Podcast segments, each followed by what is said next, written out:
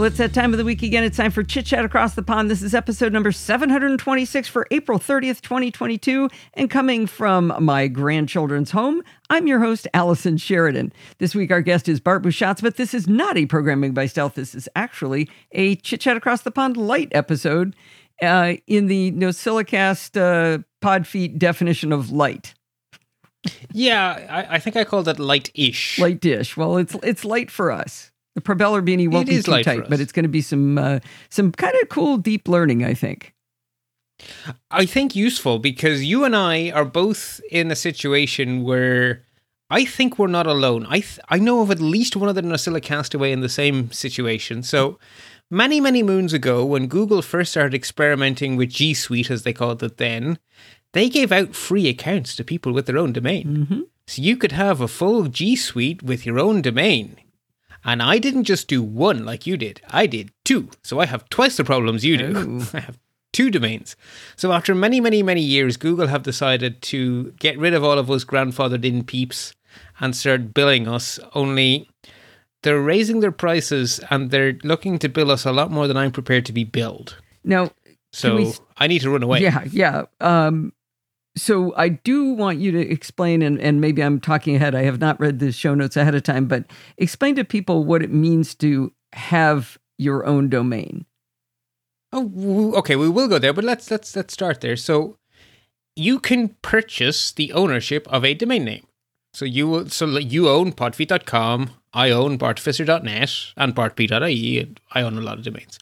Um, and once you own a domain, you have the ability through mechanisms we're going to describe here to have email addresses at your domain. So, So, owning the domain Allison by itself does not give you any kind of superpowers. Nothing, nothing exists behind that. It's just I have I have the nameplate for one two three Main Street in in uh, the middle of North America. Right, that's all it is. You own it. In in fact, no, it's not in the middle of anywhere. I just own the nameplate. You you own a label and you have the ability to stick it on something. Right. But until you stick it on something, you have a sticker. Yes, that, that's that's what I was trying to say- to say. Okay, right. So you and I both have our own stickers, and for a long time, in terms of email, our stickers have been stuck to free G Suite, which I've been a bit uncomfortable with for about a decade since Google is like a horrible spy company. But I'm also a lazy sod. so, so my domains have stayed there. Well, and it, so and anyway, was we need to, run away. It was hard to dislike because you got basically infinite email and you paid nothing. And Yep, and, and, and Google, Google- spam filtering, which is not to be sneezed at. That's exactly what's been keeping me. That that is exactly what's been keeping me, and it's going to cost me quite a bit of money to get rid of to replace Google spam filtering with something I hope will be as good. Because I'm I'm going to Microsoft land with my domains. Okay, well, for giving the punchline, I've already gone to uh, iCloud, but we'll see. Okay. For now, uh, okay. So the big thing is, of course, because we own our own domains, we have the power to change our provider anytime we like, and no one but us has to know or care. So you are Allison at podfeet.com, and you were before you moved away from Google, and you are now while you're on iCloud. And if you decide that actually iCloud isn't working out very well, you will still be Allison at podfeet.com, but you could be goodness knows where. Right. And that is the magic of owning your own domain. And why would you, right? It, owning your own domain is not zero effort, but it doesn't have to be a lot of effort, but it does have to be some money. There is no way to do this for free because you have to pay for your domain name. At the very, very, very least, you have to pay for your domain name. I can squeeze you out of every other cost mm-hmm. apart from the domain name, but it will come with a great you know, you will you will pay a price for not buying anything because you won't have very good service, but I can get you there for free. Except for you have domain. to register a domain. But it's name. not that expensive to register domain names these days, as long as it's not a really, it's not a popular, tricky name. Or and it depends on the top level domain. So .coms and .orgs are quite cheap. Um, .ies are more expensive, and some of the fancy pants new domains can be really quite expensive because they're a for-profit enterprise. So like the .guru and all these fancy pants domains you can get these days. I think .photo is very popular. Yeah. I'm not sure how expensive that one is. Um, I, I think one of my most expensive domains is the .me I have for this dash Thai tide.me, and that was purely because I wanted the pun um, or the spelling, whatever you want to call it. Uh, that's actually one of my most expensive domains. That is for Montenegro, I believe. Ah. .me. Uh, Okay. Anyway, so why? It's it's a non-zero amount of effort and a non-zero amount of money. So why? Well, if you don't have reliable access to the email addresses you use to sign up for things online, your entire online existence is at the mercy of your email provider. Right. If you don't own your own domain, if your email address ends in at Gmail or at Microsoft or at Hotmail or if the bit after the at is something that is not in your control, your entire digital life is in the lap of someone else. Now, if you're paying, like with iCloud, you're not as you're not as badly off as you could be because at least you're a customer. But if you're using a free service, I you know, Yahoo don't care if one of their free accounts is deleted by mistake. They just don't care. You literally owe them, you know, they owe you nothing. It's a free account. And think about the amount of things we do online that use email as part of the security setup. Everywhere you sign up, there's an email loop to verify your identity. Every time you do a password change, there's an email loop involved. Right. I always tell people when they're, when they're going down the path of getting into 1Password or LastPass and and cleaning up their digital security, the first thing to change is not their bank account, their 401k. It's that email address because y- you can have all the best passwords in the world, but if they all go to an easily hackable email, you're you're dead. You can lose it all. Exactly. Exactly. Yeah, it is the crown jewels as I've described. I think that's the word I used to describe it many times. So if you don't actually have control of that domain, you can lose that. And that's pretty catastrophic to your online life. So I would say that everyone really probably should own their own domain. And you don't have to be, it doesn't have to be your own own domain, right? So I have a lot of family members who are not tech savvy.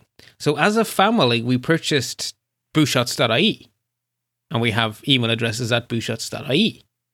But it's me running that for all the family. Okay. So they all have the benefit of an email address at their own domain.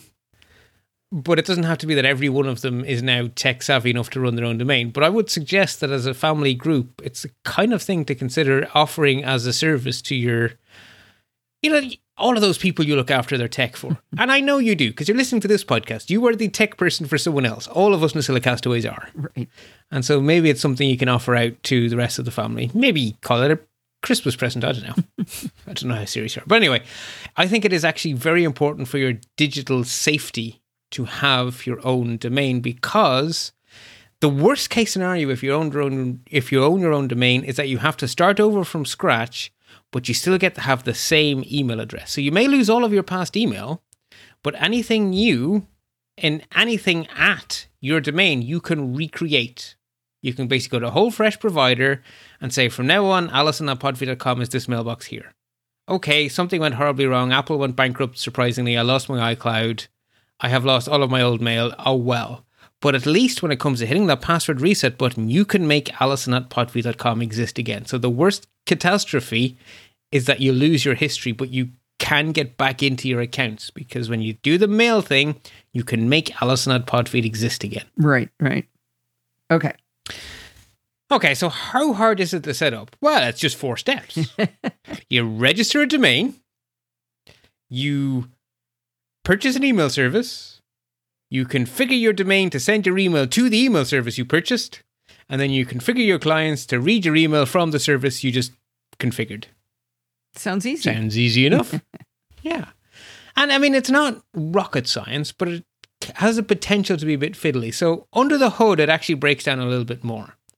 So, the moving parts, as I'm sort of calling them, are domain registration, DNS hosting, your MX record, a mail service you're getting either paid for or free, and email authentication DNS records. And up until about five years ago, I would have stopped at step four, but it's actually not safe not to go to step five these days. And you're going to explain what these end up- different terms are.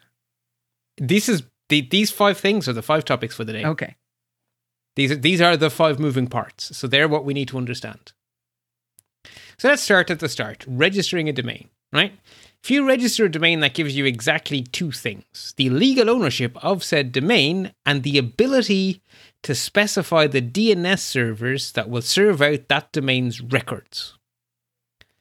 So, at the very highest level, ICANN control the domain name system, uh, but they're they don't like dealing with human beings. So ICANN delegate control of each top level domain to an appropriate authority. And those appropriate authorities also don't like dealing with people.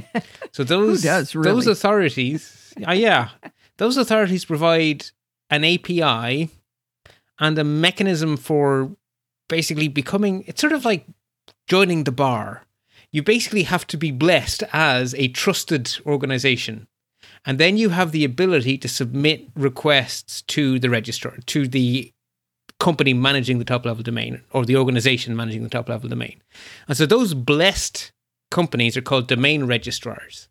And so we human beings have to talk to a domain registrar. And behind the scenes, they have been vetted and they have to do all sorts of things to prove that they're not scammers. And then they can actually register domains on our behalf. They take our money and make our domain name ours. So it's a domain registrars who we get to deal with. And the, the names, There are names that people would recognize would be GoDaddy and Hover and companies like that. That's their I was just about to say the two most prominent examples are GoDaddy, who are your registrar, and Hover, who are mine. right, right. Yeah. Um, as a little bonus extra, the whois command will tell you everything about a domain registry, uh, or sorry, about a domain, including who the registrar is. Now, whois actually tells you loads of information. So if you want to really see the registry stuff, if you just grep the results for starts with registrar, you will see that if you say whois podfeet.com and then pipe it to egrep with the regular expression starts with registrar, you will see that it says godaddy.com, comma LLC. Right. And also where to send a report of Allison being naughty. Ooh. If something naughty was happening, you'll see that the appropriate contact is abuse at godaddy.com. Uh oh. Don't do that. So don't don't you go starting spamming people. Oh, So, to register a domain, you simply make yourself an account at your domain registrar of choice. You pay them some money to register the domain, and then you keep paying them some money every year to continue to maintain your ownership of that domain. And then once you have that ownership, you then get the ability to to tell the registrar which DNS server is going to be your DNS server that's going to house. Basically, it's going to write on your sticker right? Which server is actually going to have the records that say podfeet.com's website is over there and podfeet.com's email server is over there.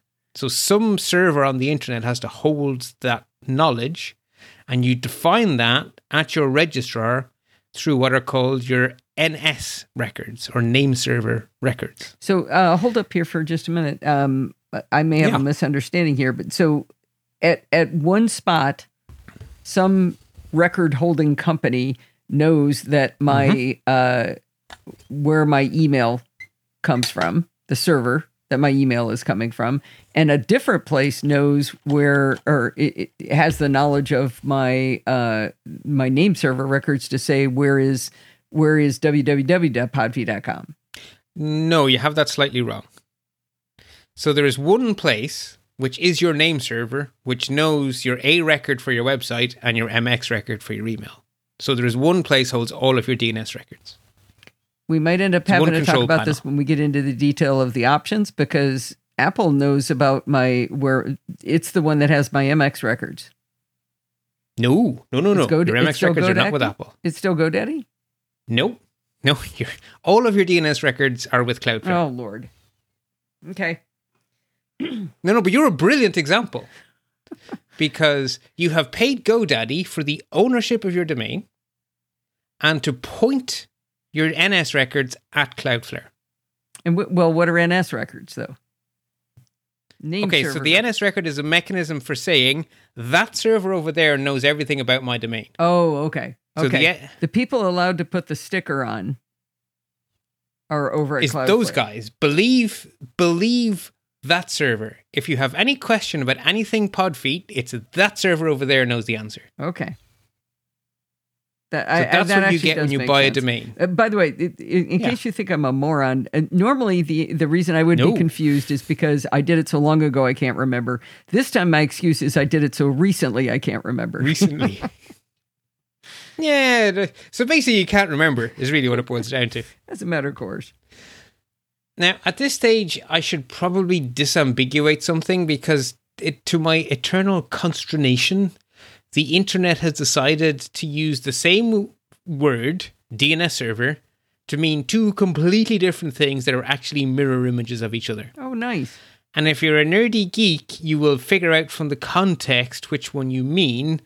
But the amount of my working life that I spend having to tell people, no, no, no, not, no, that's not what it did. No, in this context, it's the other one. I, oh, it drives me nuts. Anyway, so if you're setting up your home network, there's going to be a text box called DNS server. That is not a DNS server. That is something called a DNS resolver.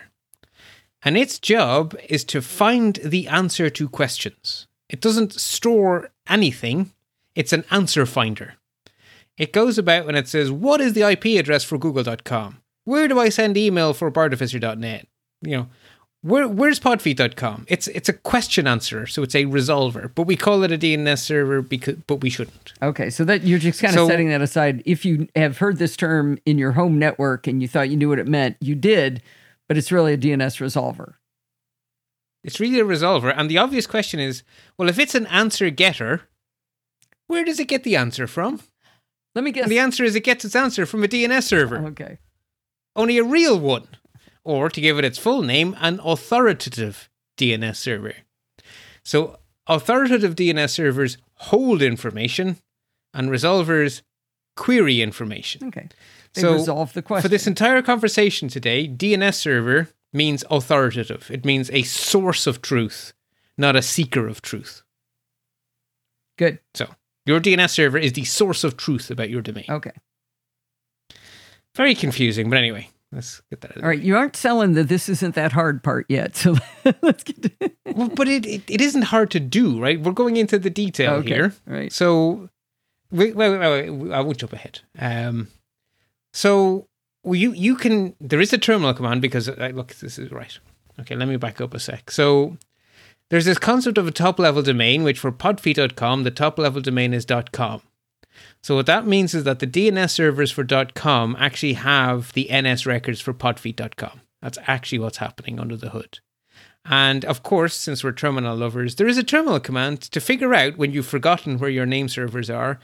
And I forget all the time because I use three different sets of three different companies to host name servers for different things I do, and I can never remember which domain is where.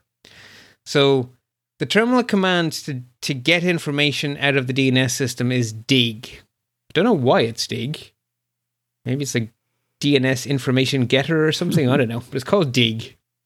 And dig is really talkative, so pretty much always put plus short after your dig commands, and then it will give you the answer and not tell you how it got there. And then you ask it, you tell it the DNS question. So to find out your name servers, it's dig plus short podfeet.com ns, because you want the name server records. And that tells us that your name servers are elmo.ns.cloudflare.com and pat.ns.cloudflare.com, which are the cutest DNS servers I've seen in quite some time. That's why I picked it. Absolutely. Yes. So what that means is that the servers who are the source of truth for your domain are those Cloudflare servers. And I the re, one of the reasons I'm using Podfeet is because you're an example of someone who uh, most people use their domain registrar as their DNS hosting. And 10 minutes so they ago would I did. GoDaddy.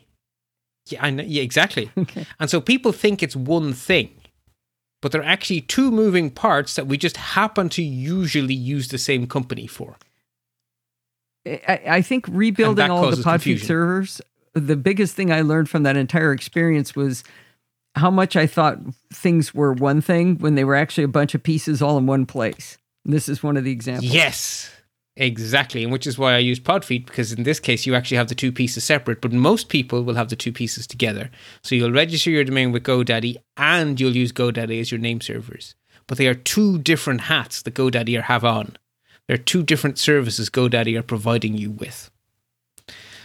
Okay, so the next step in the puzzle then is your MX DNS record. So you now own a domain and you have a place that is the source of truth for your domain. So, what truth do you need to put into that source of truth?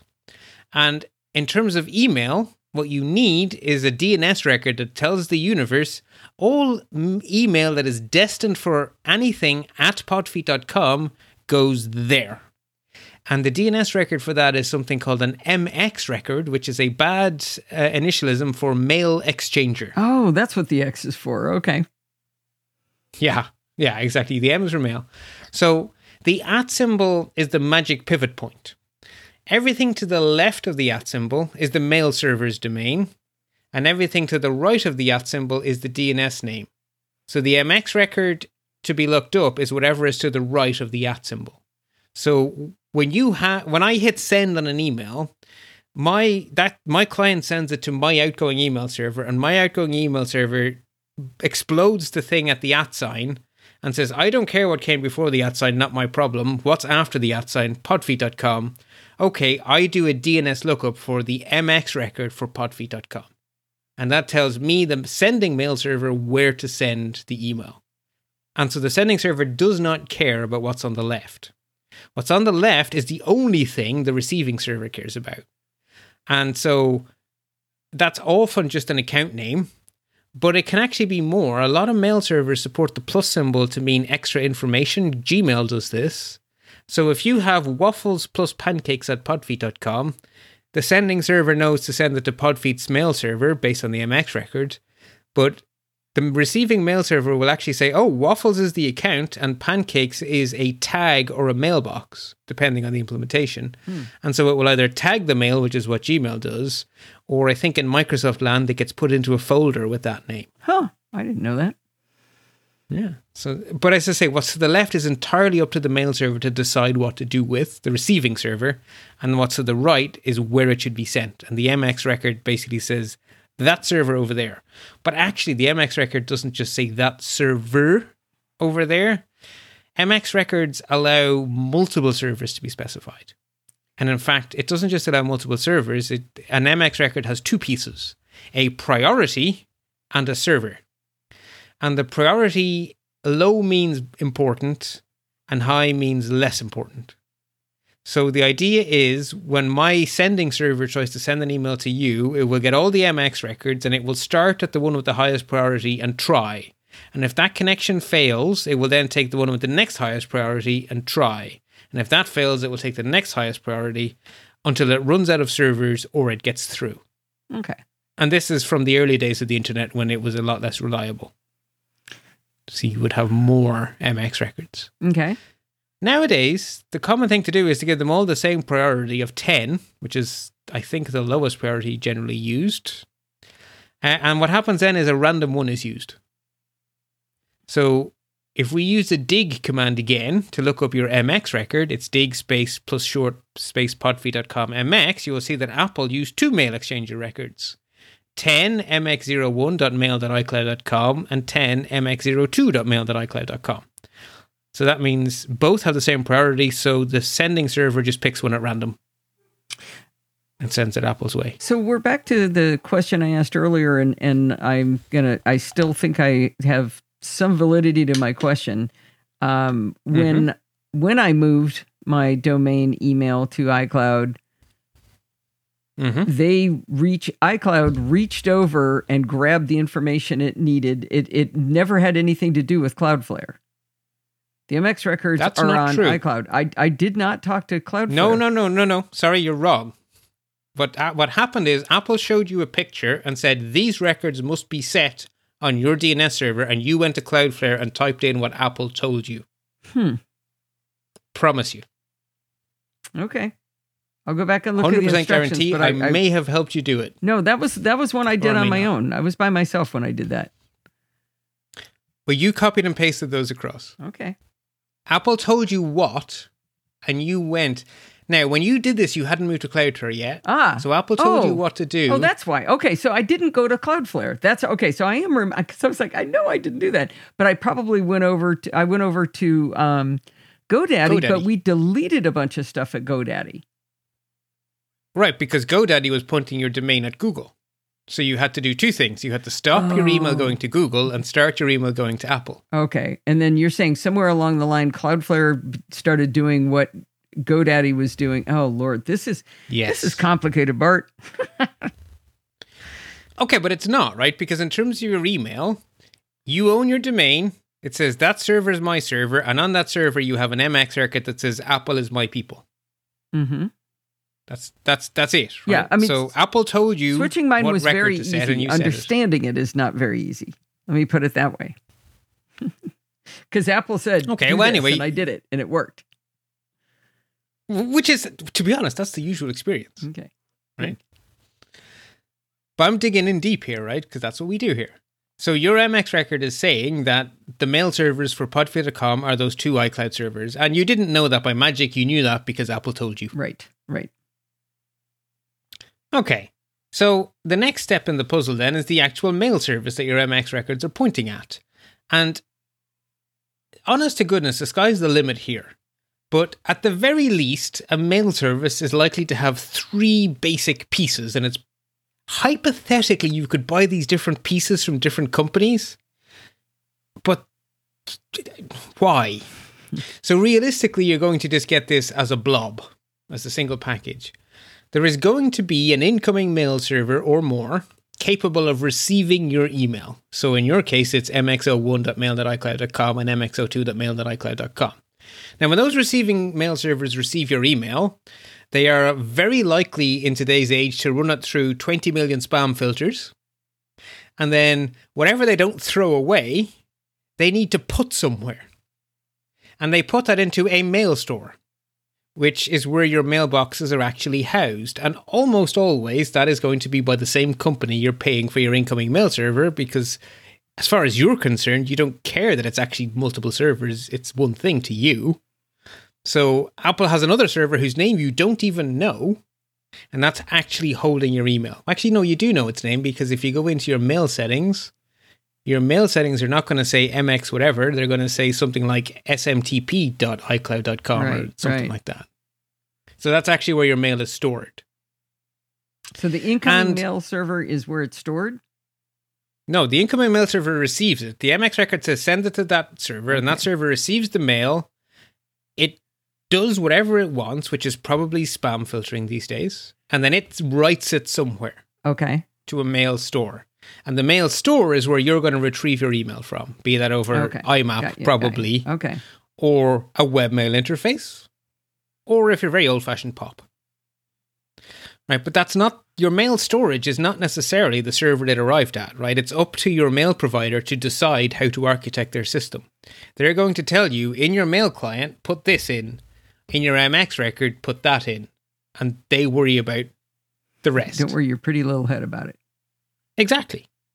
And the third piece is an outgoing mail server, which allows you to send email from the domain you own. And that's probably a completely different server again, right? Because you're out in your in your mail settings, you probably have an incoming mail server and an outgoing mail server. You probably have two different servers. Usually they're called something like smtp.icloud.com would be my guess for the outgoing mail server. But it will be a different server most probably. But again, that's that is up to your provider to decide how they want to architect their infrastructure. The bottom line is they will provide a place to receive mail, they will provide a place to store mail, and they will provide a mechanism to send mail. They are the three things you are paying for from your mail provider receiving, storing, sending. Okay. And like I say, hypothetically, you could split that apart, but you don't want Let's not make it harder. Exactly. Now, a lot of the time these days, you don't only buy email. You buy email as part of a bigger, fancier package. So you probably have a lot, particularly for a small business or whatever, you're going to buy your email as part of an a productivity suite, I believe is the phrase. So Microsoft 365, Google Workspace, which is what they've renamed G Suite now that they're charging so much money for it, Or if you prefer to pay a bit less but have most of the same features, Zoho offer quite a good package for uh, small businesses and families.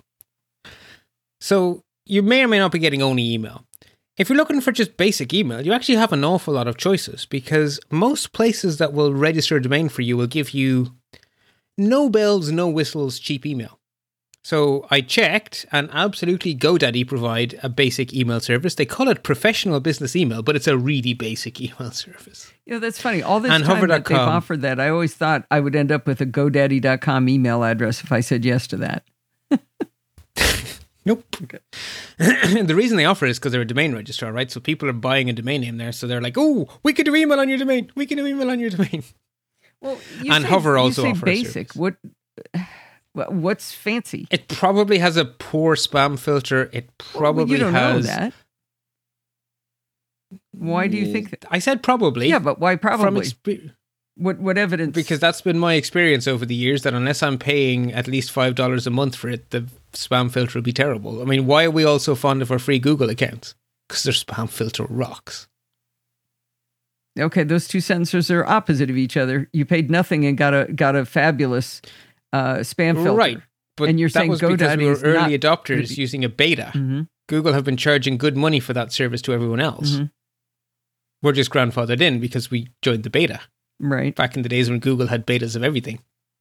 We're just kind of lucky, actually. Given Google's history of betas, we were very lucky to get away with it for more than long. a decade, right? It was a long time. Yeah. Anyway, uh, so the chances are you can just get a cheap, and it could be very cheap. Like I think I think Hover offered like a really really really basic email account for like five dollars a year, mm.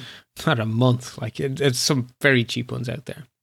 Uh, or there's in between ones. Um, a lot of domain registrars will offer you hosted exchange, for example. So I use um, an Irish company called Blacknight, and they're doing hosted exchange for me, which is cool.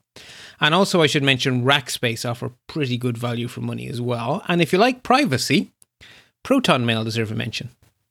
They're a privacy oriented paid for email service. So th- this is not by any means even close to an exhaustive list. Goodness I mean, me, no. People talk this about fast vague... mail a lot. People are real happy with that. Um, I forgot that one. Yeah, I should have put that on the list. Um, there are so many of them, right? Pretty much every domain registrar, most hosting companies, and then you have these more specialized people like Proton Mail who have their thing is that we are the privacy people. So that's their special power. Right. So the last moving part then is the new one. So five years ago, I may not even have mentioned this, but today I have to. Email authentication DNS records. And when Apple gave you DNS records to put into GoDaddy, they didn't only give you the MX record. Otherwise, you would have had one thing to type. But you typed at least two things, if not more because they also gave you DNS records for mail authentication. So let's let's make that one leap a lot higher. So when you own your own domain, you have a responsibility for managing its mail reputation. So spam filters keep track of who's naughty. And if a domain is used for a lot of spam, the domain's reputation plummets, and then it becomes more and more likely that every email with an at, with a from address at that domain will get blocked. The annoying thing is that SMTP is old. SMTP, which is the protocol that sends email to this day, was invented in the days when people were shocked the internet worked. they were just happy that it could, you know, oh my god, these IP addresses could talk to each other. This is amazing. No one thought it would ever be abused. Everything was on trust, and the assumption was that the internet would be full of shiny, happy people all happy to get along. Yeah, right, that didn't work out. But anyone can send an email with any value they like in the from field in an SMTP message. I do this when I used to teach uh, CS230 in Maynooth University. I did as an example sending an email from God, no, what is it? From God at heaven.com. you really just can't put anything in there. Okay. The protocol doesn't have a concept of authentication. So the bad guys lie. The bad guys aren't honest about who's sending the spam because then they'll get blocked.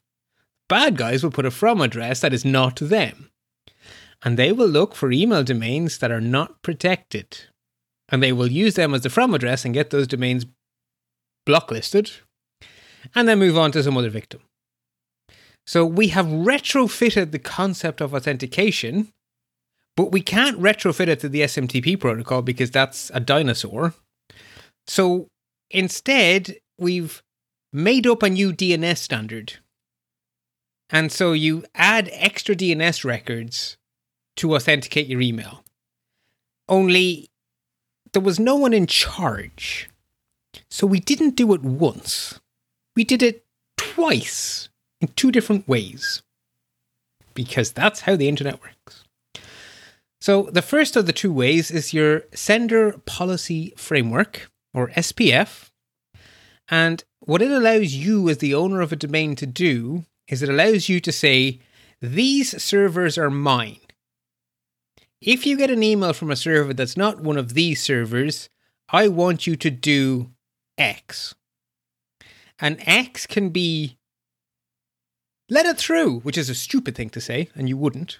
But the protocol does allow you to say, yeah, yeah, yeah, it's grand. Trust everything from my domain. Terrible idea. It allows you to say, pretend SPF doesn't exist, which is the neutral signal. I don't know why you'd want to send the neutral signal. You've gone to the problem of adding a DNS record to say, ignore the DNS record. Or you can send what's called a soft fail. And a soft fail says, yeah, it's wrong, but let it through in case I've misconfigured my domain. And the way that's normally interpreted by, by spam filters is I will mark it as spam. I will deliver it, but I will put it in the spam folder. Huh. Because it's a soft fail. And a lot of people who are nervous about SPF leave it at soft fail forever. I set my domains to hard fail. Hard fail means Dear spam filter, if an email arrives that is not from one of my servers with a from address of my domain, throw it in the bin. So a hard fail tells spam filters if this comes from the wrong place, I'm giving you permission to throw it away. You're saying to, you're not talking about email coming from supposedly yourself. You're talking. I'm no. I'm, I'm talking about email coming from supposedly myself, but not actually myself. Right. That's what I was saying. So you, are saying I know, you're saying this isn't. Uh, this is looking like it's from you, but it's not from your mail servers. But you're talking about it coming into into you. No, you mean coming no, into no. anybody else? Anyone on planet Earth. And how does it know that it's f- not from you? Bec- okay, so your SPF record has two two pieces. These are me, and this is what to do with not me. So But- the first thing you is- specify, but me is not Bart at bartificer.net. no, it's the outgoing mail server for my mail. Oh, got you. Okay, that's the piece I missed. Okay, got it, got it. All right. So you, what you're doing is you're allow listing specific mail servers. Right. So these mail servers are really the mail servers for bartb.ie or podfeet.com or whatever example we're using. Now, when when you add an, uh, an SPF record, okay, let me back up. If you don't have an SPF record, you will get blamed for everything on your domain. If you do have an SPF record, everything that the SPF record says to ignore has zero impact on your domain's reputation because you have disavowed yourself of it. So that means that your mail reputation is your reputation. If you use your mail server that you have allow listed on your SPF record to send 5 million emails, you will be flagged as a spammer because you are, in fact, a spammer. Okay. But everyone else on planet Earth who tries to abuse your domain, no effect on your reputation. Got you. Okay. All right. Okay, so that's important. If you're the terminal type, SPF records are not a whole new type of DNS record. They are something called a DNS text record, which is basically DNS's equivalent of generic. Anything you like. Put whatever you want here. So it's literally a piece of text. And instead, the piece of text has formatting rules that are defined by the SPF protocol. And you can recognize an SPF record because it starts with V equals SPF 1, and then it contains the content of your SPF record. So if you ask, you, so you can use the dig plus short command again to ask for all the TXT records on podfeet.com, you will get two. You'll get one called apple minus domain equals, and then some random gobbledygook. That is what Apple made you do to prove to Apple that you own podfeet.com. Okay. Right? They made up the random gibberish and told you to add a TXT record. Okay. You could probably delete that now if you wanted, but it's doing no harm there. And the second TXT record starts with V equals SPF1. That is your SPF record. Ah. And your SPF record is very interesting because Apple decided to just make it easy on you. Right? Apple run email servers from millions of people. That means they must have lots of IP addresses. And they must be changing them all the time. So imagine if they made you change your SPF record every time they made a new server come into being. That would be hellish. So they have told you to specify an SPF record that says, my record is wherever iCloud's record is. Redirect equals iCloud.com. So that's not. So your domain is to make it saying- that easy. Exactly. So basically, your domain tells the spam filter the rules for iCloud.com are the rules for me. Go ask iCloud what the rules are today. Hmm. And so let us ask iCloud what the rules are today, just because that's more interesting. Dig plus short iCloud.com txt. Now, I find the first txt record that gets returned fascinating. Apple are a Google customer. Oh. Google site verification equals random gibberish Google gave Apple. iCloud Ah, is Google provided in some way at some point in time? Wow. Okay. I know So- they use Akamai. I So that's know they use the Google. for the verification. yeah. So Huh. Apple verified iCloud.com with Google at some stage. Huh. That's interesting. Isn't that interesting? Yeah. That surprised me. And then our second TXT record starts with V equals SPF1. Ah, SPF record, you say. And then it lists a whole bunch of IP ranges. IP4 colon 174 dot whatever slash 16. IP4 blah slash 16. They are lots and lots and lots and lots and lots and lots. They are the IP addresses of Apple's mail servers. Okay. And the last entry is tilde all. Apple soft fail. Okay. Okay. If it said minus all, Apple would be a hard fail. So if you look up um, bartb.ie, you'll see that I'm a hard fail kind of person. anyway, the, the, you know, soft fail is good enough. Anyway, there you are. So that is how you that is one of the two ways that you auth- authorize email senders for at for podfeet.com is you have an SPF record. And the good news is your mail provider will tell you what it should be. So you just copied and pasted it, Right. which is why you have it. And hey presto. So I have in bold, it is really important that you have an SPF record on your domain. It is only a matter of time until every email you send gets put in people's spam folder if you don't have an SPF record. It will happen to you. If it hasn't happened yet, it will. Hmm. So the second contender is called DKIM. Domain Keys Identified Mail. This is a mechanism where you use a DNS record to publish a public key. And the matching private key will be used by your sending mail server to digitally sign every email it sends on your behalf. So the emails arrive at the recipient digitally signed, saying you shall find the public key at this subdomain of your email address of your email domain, podfeet.com. And then they will do a DNS query and get the public key and verify the signature. And then they know that your mail server sent that email. Therefore, it can't be a spammer. So you're saying I must have a DKIM record? If, no, no, I'm saying if your mail server, if the mail service you're paying for digitally signs your emails, they will have given you a DKIM public key. Okay. and then they will be digitally signing your email and that is an extremely good way to never get your email spam filtered because that is considered a very high level of confidence that the email really is from you it is literally digitally signed Okay. Apple apparently do not do that. i don't know if you do No, because I'm a telling you I don't DKIM have a record DKIM record. um, uh, if you log into Cloudflare and you don't, fair enough. But a DKIM record is not easy for me to see. I would have to receive an email from you to go check. I check. just logged into Cloudflare and I do not. Ah, then you don't. But don't worry about it Okay. because SPF is fine. Okay. It's just particularly, say, if you're paying for someone to do bulk mail delivery for you, they will definitely make you do DKIM because otherwise, if you're sending out a So Let's say you're sending like out- that. Yeah, exactly. If you're someone like uh, TextExpander and you're sending out a monthly update telling people how many hours they've saved, you are a heavy volume sender. If you don't have DKIM, you will get Blocked blocklisted everywhere. across half the internet. Okay, all right. Now, we have one problem authenticating email. We have two solutions. They're not compatible with each other.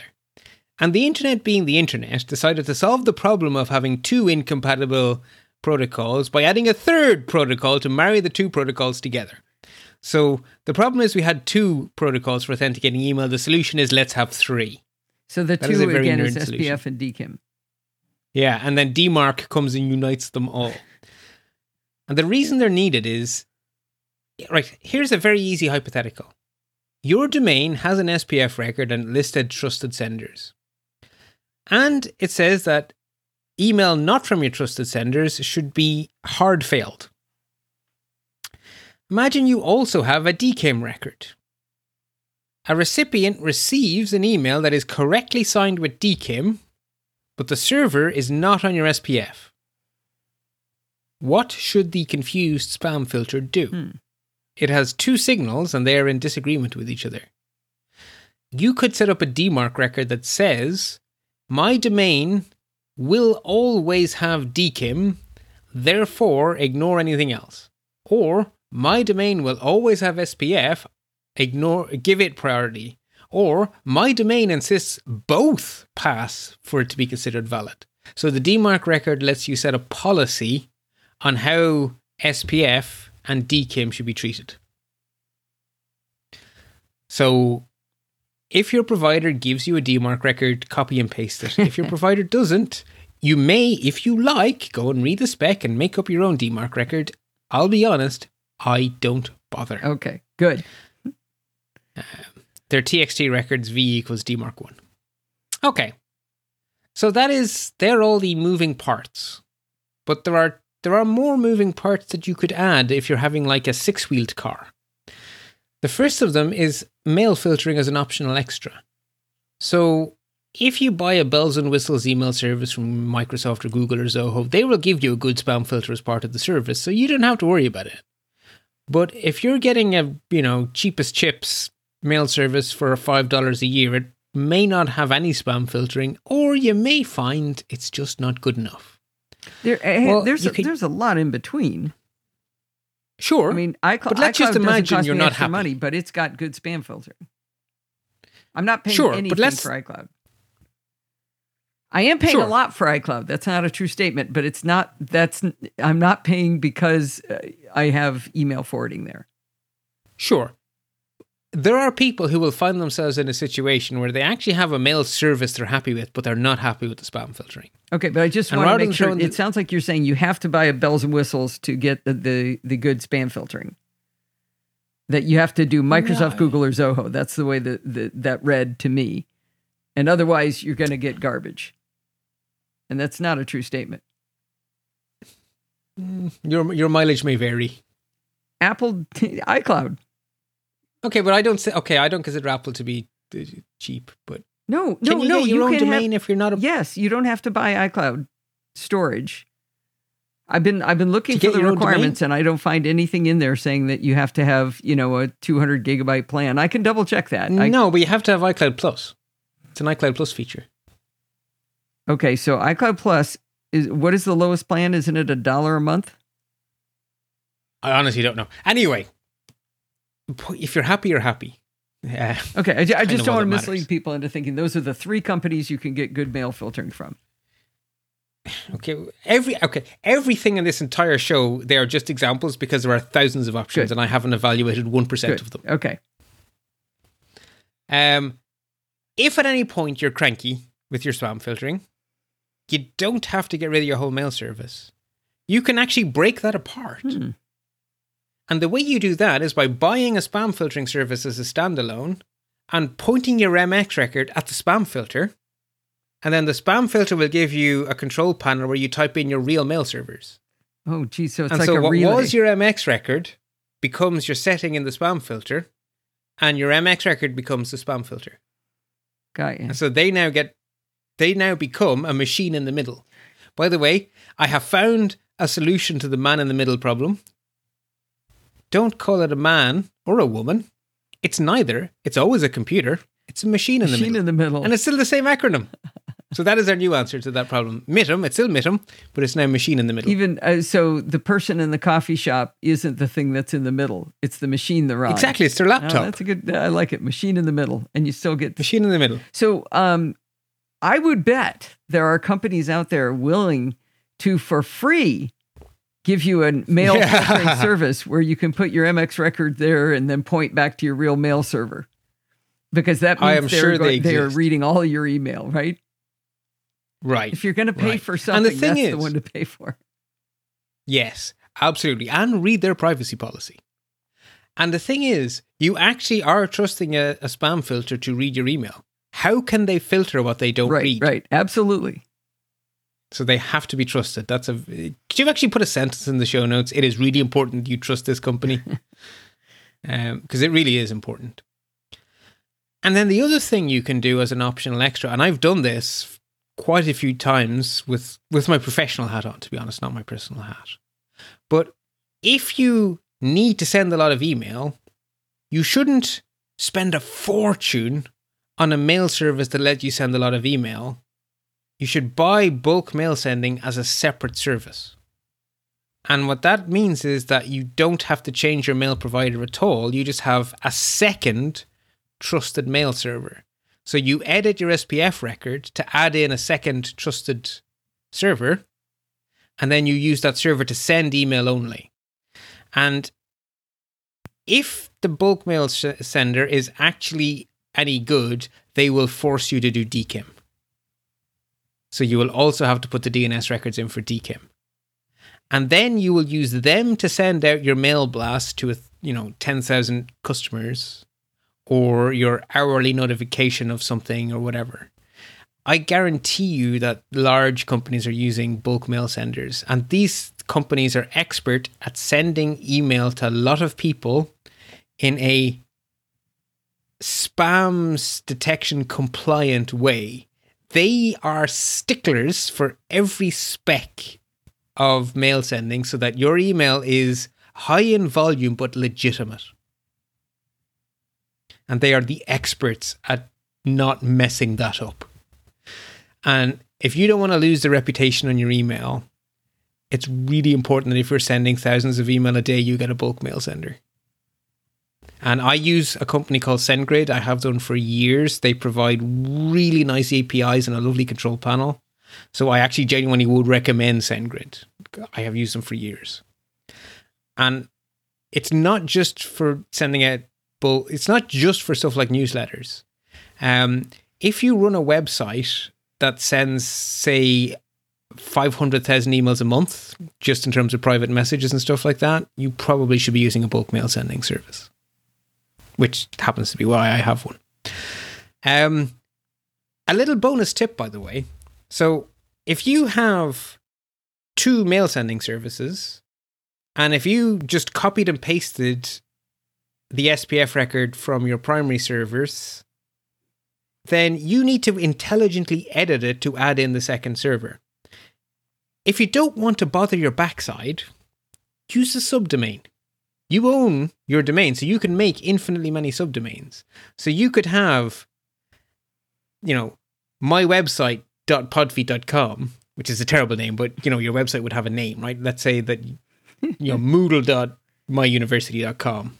I don't know why that example came to me. You could just have a subdomain and have the from address be on the subdomain, so no dash reply at subdomain.domain, and then you can have an entirely separate SPF record ah, Oh, because okay. it's on a different domain. And then you just copy and paste what they give you. So it's copy paste, no thinking, copy paste, no thinking. I like copy paste, no thinking. I wish we named our, very- our episodes with funny names. That would be great. Copy paste, no thinking. Yeah. Now, the last thing I want to throw into the mix here is I promised you at the start that I could get you your own email domain without having to pay for more than your hosting. And there is a way to do that. Keep using a free email service to host your actual mailbox, but just have a mail forwarding service on a domain you own. And a mail forwarding service is either going to be very, very cheap or actually free. and they will just take email to something at your domain and forward it to myfreeaccount at gmail.com. Yeah, but how do you send mail back? You don't. So that's You- not at all the what you- same thing. Correct. You are you are pay, pay less, get less. This is this is a this, right. This solves the problem of not being able to be locked out of your digital life. Because to be not locked out, you have to be able to receive email. Yeah, but if if I- send email to Bart at bartificer.net and he replies and it comes from Bart at gmail.com, Right, but you're thinking humans. I'm saying this solves the problem of signing up to websites. When you sign up to a website, you use your own domain Oh. so that when the email loop comes through, it's at your domain. When the proof of your identity comes through, it's at your domain. Oh, okay. It So solves a very, only very- the security problem. minor. Well, but if you have to authenticate, but a lot of times they send you something and you have to reply to the email, it's not going to come from the right place. But that uh, I have not seen that in years because instead they make you click a link. No, no. The reason the reason they make you click a link is because lots of people can receive but not send.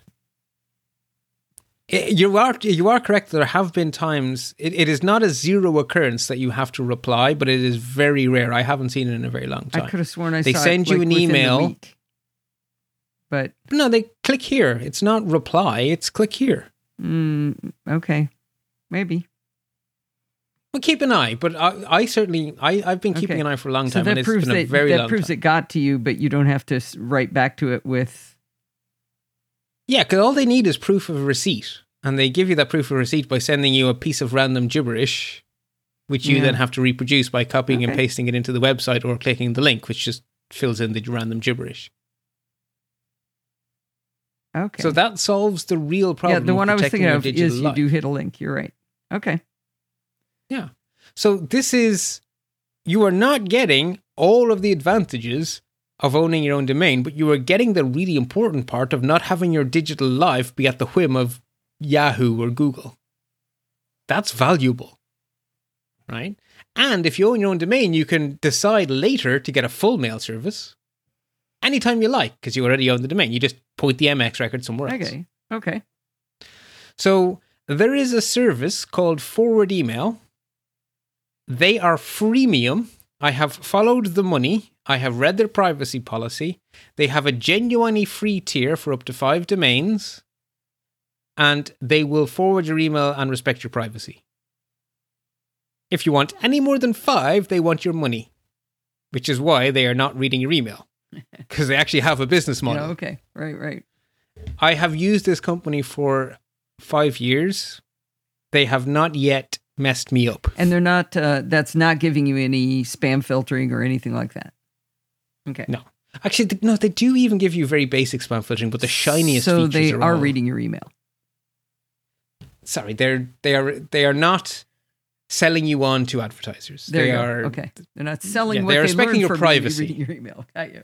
Yes, yeah, they are. They sorry, they are respecting your privacy is the right way to say what I was trying to say, which is an important difference. You're dead right. Um, uh, their website, you know, you can see the different tiers on their website.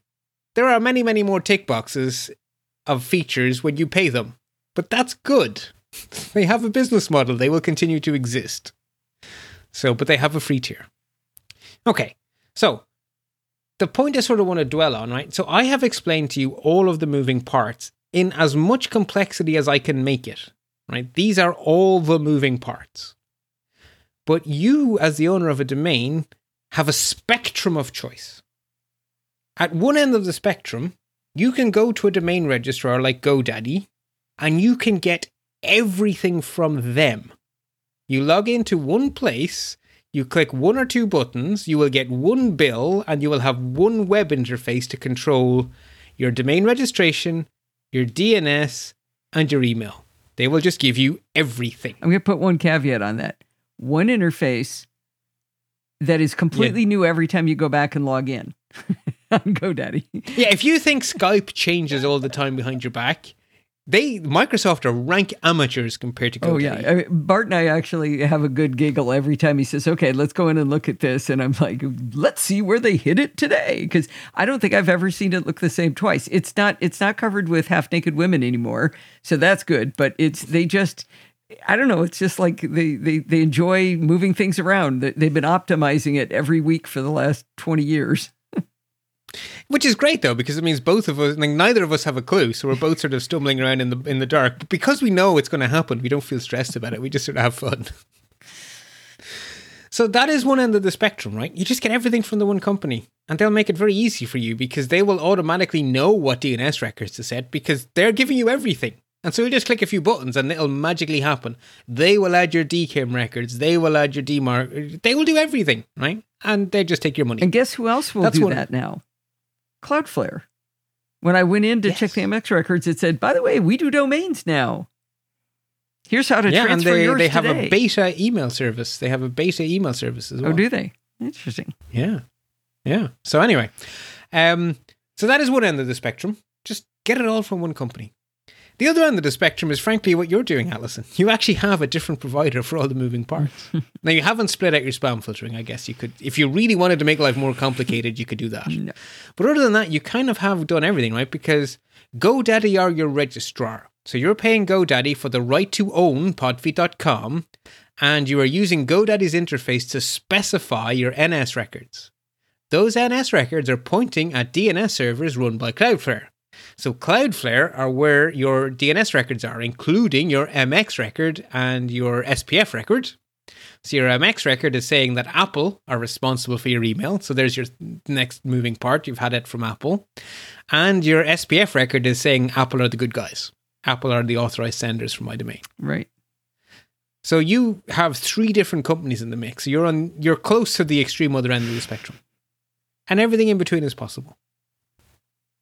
But the thing is, if you own your own domain, you can change your provider any time you like. And the most likely thing you're going to change is your email service provider. So let's just spend a few minutes here looking at the steps for changing your service provider. Which I've been It's complaining to uh, that Bart has been. This is much more complicated than I expected this lesson to be. But it was a matter of minutes for me to change my email service provider from Google to Apple, with one giant caveat that I'll get to at the end. Step four. Step four in my list of six is the one that has a giant big asterisk next to oh, it. oh no no no! There's a big asterisk after all of this. Oh, okay. So you're you have moved. It succeeded, but you're not happy. I, I'm not done. You're not Well, done. let's go through the easy okay. steps. Yeah. Okay. So step one to change your mail provider is to open an account with a new provider. So find someone you like better and create yourself an account. Then add your account with the new provider into your various email clients. So plumb your mail on your Mac on at least one place. Get them connected to the new provider. Right now, it is physically impossible for any email to arrive because your MX record is still pointing at your old provider, but you should get your mail client plumbed in first. So that as soon as you switch over, because DNS takes time to propagate, so there will be a 12 hour period where there's a 50 50 chance that, is specific, that any specific email will go to one or the other. So you really should have both of them sitting there in your mail client Hmm. for that transition period. Once you are happy that your client can successfully talk to your new provider and everything is ready, then at your control, you can switch over. And you switch over by going to your MX record and changing it to whatever the new provider has told you. And then that truth is now propagating through the internet, and it will take 12 to 72 hours, of- according to the spec, but probably way less. I think it took. To I think it took minutes for me. I mean, it was yeah, virtually. Cloudflare Cloudflare operate very effective DNS servers and they serve your domains with a really low time to live, so a TTL. Mhm. So people are told to ask Cloudflare every minute wow. for new versions of Podfeet. And like a DNS server run by your ISP, so if you have like an email address at, you know, ah, I, don't- I can't remember Roadrunner was silly one American hundred ISP. years ago. Yeah. They're probably having a TTL of 24 hours. Mhm. But Cloudflare, their servers can handle the load, so they have a really short TTL. So you update the MX record, and you have now decided, because you're in control, that the new server is now in charge. At the same time as you do your MX record, you also need to update your SPF, DKIM, and DMARC, whichever ones of those your new provider has told you are appropriate. set those as well. Step four then is the hard part. Optionally, migrate your email from your old provider to your new Ah, provider. that so yeah, you had an asterisk. That that's actually step five in the notes. That's why I was confused. Yeah, no, step five is terminate your account with your old provider. I have seven steps, Bart, and the numbers Well, are not. where did you get a seventh one from? Because you're supposed. I have how- the, I have what you sent me. I have you're looking at an old version you- of what you wrote because uh, step four is the SPF DKIM DMARC records. Step five, So optionally migrate your email. Step six, terminate your account with your old provider. And step seven, remove your old co- account with your old provider from your mail clients. Okay? Step one, open account. Step two, add your account. Step. Oh. Yeah, I see what you've done. You fixed the silly no, typo. I did not. I have two. I did not. no, no, you did. I have two step twos. I have two. I have step one, step two, step two, step three.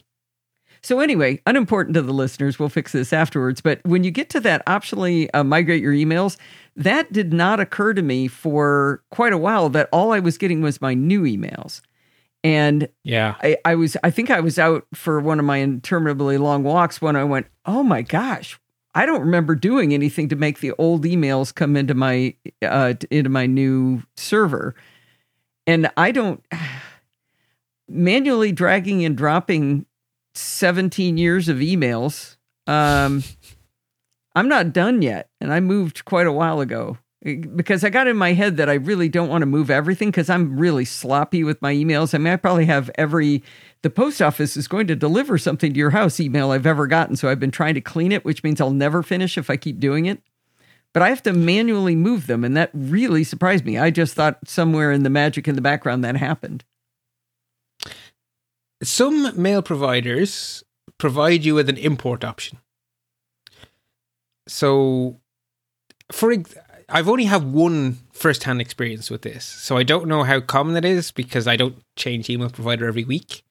But Office 365 have a mechanism where you can give them your old username and password, and they will use the IMAP protocol to fetch all of your email from the old server into the new. And from what I understand, I think Fastmail does that too, but iCloud did not. And the reason, so Bart said uh, for now, and I don't know how I can ever get out of iCloud now because the the the problem that occurred that I, I it's probably not a problem, but what didn't occur to me is that all of my podfeet.com email and all of my mac.com email are both in the same mailbox now. They are completely commingled, and I don't know how I would ever extricate them.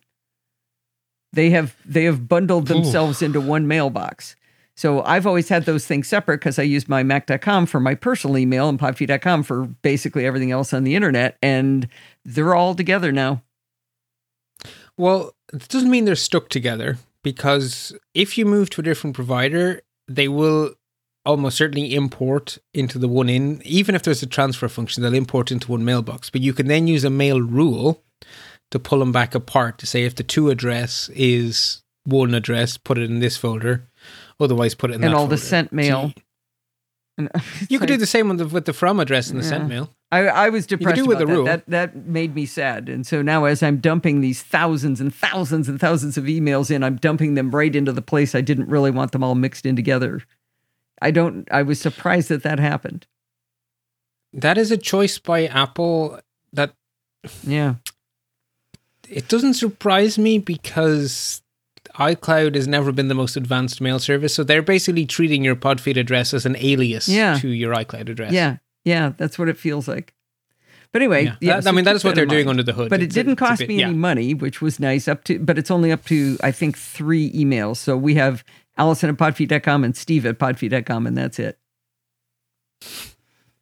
Oh, you have one left. You can make something up. Waffles at podfeet.com. Oh, I'd have to decide between waffles and pancakes. That is true. Yeah, you would because you can't have four. uh, Um, and then, so once your mail is over and you're happy, now you could also just, you know, become a digital, decide not to be a digital pack rat and throw everything in the bin and start afresh. I decided a few years ago to run a mail rule every December that says everything more than two years old gets deleted. So I don't have quite as much to carry around as you, but I can't quite part with any more than that. So See, the reason will I, I, I very definitely don't do that because of the audience. The the audience Right. for podfeet.com because I have emails where somebody will email me and say, Hey, remember me? And I'll be go, ah, no, let me go find out who they are. And I'll go, oh my gosh, this person has been writing to me since 2006. I better, oh yeah, you remember when you blah, blah, blah. We had this conversation. And so I, Yeah. and I don't put everybody into my uh, address book, obviously. So my mail Yeah. is that list of people who have ever written to me. So I'm definitely not going to do that. Fair enough. Fair enough. Like I say, I I, you know, I should have a mail rule yeah. that says everything from the post office that's more than a week old, throw it away. I have quite a few of those actually on my accounts these days because I, I my soup I, I do all my shopping online these days and my supermarket is very chatty over email. So there is a mail rule that says if you know if it's more than a month old, the shopping has definitely been delivered. Mm-hmm. Go away. That's a good idea. know, Uh, do you do those server side or locally? Uh, because we use Office 365, I have them server side Okay. because that way I don't have to worry about is it happening on my Mac. You know, if I put my Mac to sleep, my mail stops cleaning up. Yeah. Yeah. Th- They're the kind of features you get with a more expensive mail service. Mhm. Um, and then so when you're happy, you can terminate the account with your old provider and then expunge it from your mail client. That is the scary step. Yeah. Because there is no going back at that point. You, you have uh, whatever you didn't bring with you, you're not getting it back now. Um, anyway, there that that is the final step. So I have told you all of the detail so that you know that when you're buying a one-click service, what you're actually buying is, you know, five things from one company, not one thing.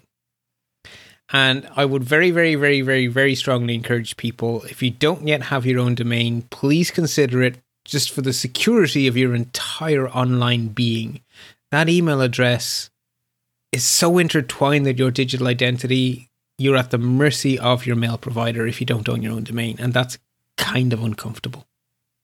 So at the very least, what somebody you would suggest somebody does is is uh, buy their own domain, set up one of those email forwarding services, and use that whenever you connect to services online. Correct. But At just the very that, least, you don't have to know you. any of this other stuff. Correct. Exactly. Okay. Yeah. That is the bare minimum I would do is just a mail forwarding service. And a lot of registrars will provide you a mail forwarding service for either free or very, very cheap. So Oh, okay. I use an Irish company for some of my domains called Register365 and they do free email forwarding for one address. Yeah. That's probably enough. Okay.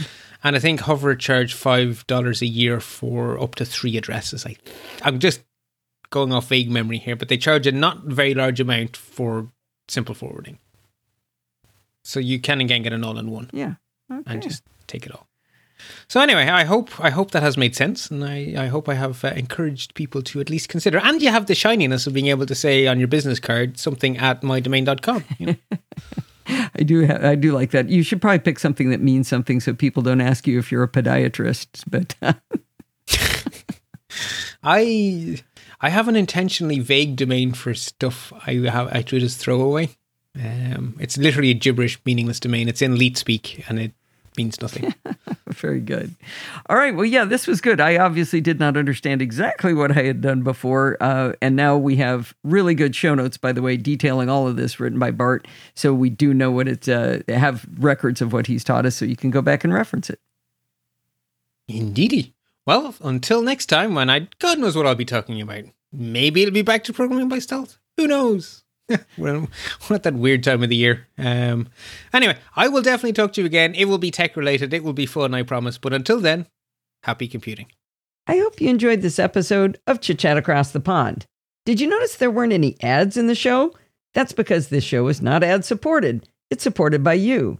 If you learned something, or maybe you were just entertained, consider contributing to the Podfeet podcast. You can do that by going over to podfeet.com and look for the big red button that says Support the Show. When you click that button, you're going to find different ways to contribute. If you like to do a one time donation, you can click the PayPal button. If you want to make a recurring contribution, click the weekly Patreon button. Or another way to contribute is to record a listener contribution. It's a great way to help the NosillaCastaways learn from you. If you want to contact me for any reason, you can email me at allison at podfeet.com and you can follow me on Twitter at podfeet. Maybe you want to talk to other NosillaCastaways. You can do that in our Slack group at podfeet.com slash Slack. Thanks for listening and stay subscribed.